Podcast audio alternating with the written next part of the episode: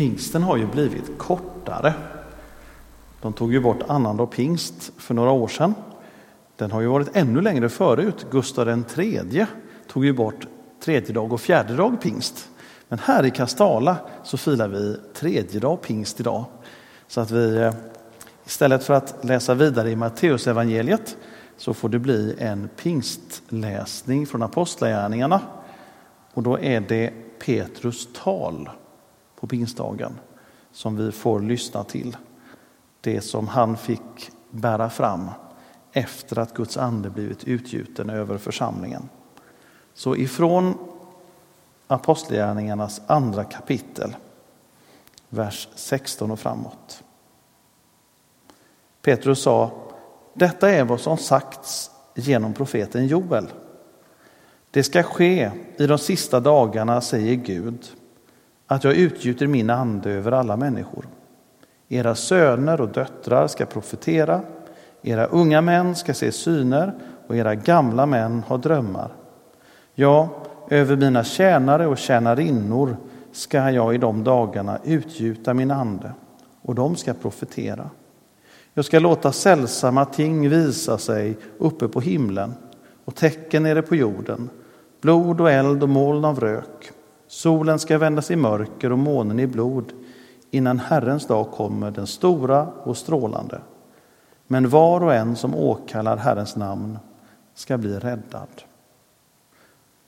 Så lyder Herrens ord. Gud, vi tackar dig. Petrus talar till folket i Jerusalem och de har just varit med om att höra apostlarna tala på alla möjliga olika språk om Guds stora gärningar. Apostlarna själva har varit med om att Guds ande kommit ner som eldslågor över var och en av dem och utrustat dem just för den uppgiften. De har verkligen fått människors uppmärksamhet riktad mot sig och Petrus har möjligheten att få tala. Men det han gör är inte att tala så värst mycket om vad det här med tungotalet eller språken som talades utan han går raka vägen tillbaka till ett bibelord och säger det som ni får uppleva, det är vad Gud har lovat. Det här är inget nytt, det är egentligen inget oväntat utan bara någonting som Gud har förutsagt och lovat. Så får vi höra Guds löfte genom profeten Joel om hur anden skulle utgjutas över så blir det en uppräkning av olika grupper som oftast kanske ställs mot varandra. Över söner och döttrar, över gamla och unga, också över tjänare och tjänarinnor. Alla blir inkluderade i Andens verk, i Andens gåvor, i det som Gud har kallat människor till. Alla.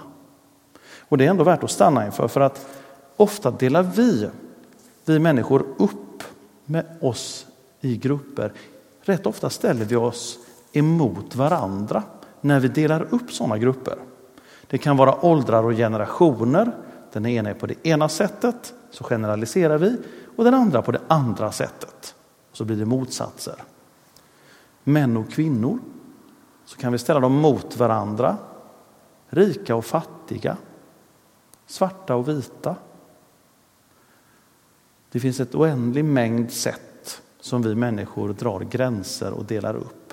Några kanske kan verka ofarliga, rätt eller fel sida älven.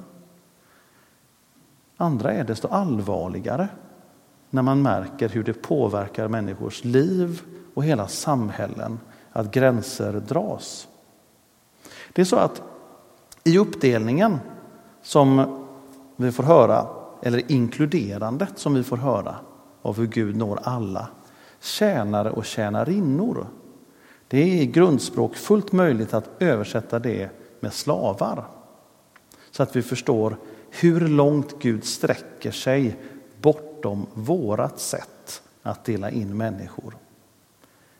Tänk om man tog det på allvar 1800-talets USA och slaveriet. Att Gud, när Gud kallar, gör det över alla gränser. Så att om vi ser ut i världen och ser hur vi människor hanterar mänskligheten och tänker på alla de gränser vi drar. Om vi nu tar svarta och vita och USA och det som pågår där av våld, av orättvisor. Om vi tänker på de enorma orättvisorna i, i, mellan rika och fattiga världen över och ser vad gränsdragningar gör. Om vi tänker på härskare och undersåtar i en diktatur. Hur gränser dras, vem som är värd något och vem som inte är det. Om vi tänker på hur kvinnor kan vara begränsade och förtryckta och ha minskade möjligheter världen över så ser vi att det här är på allvar när vi människor drar sådana gränser. Och nu kommer det luriga. Vi får ju inte tänka att det finns de som drar gränser, de, och så är vi mycket bättre. För det var ju bara en annan gräns som vi drar, där vi blir de bra och andra dåliga. Vi drar alla sådana gränser, större eller mindre, djupare eller ytligare. Men tendensen finns, för den är mänsklig.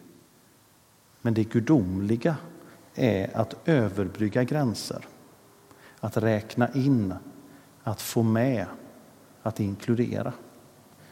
Så vi får ju här ställa oss den frågan inför det här löftet vi fick från Gud om att Gud, att han vill utgjuta sin ande över alla. Hur ofta är det vi som drar en gräns, som utesluter, som stänger av, som gör det svårt för andra?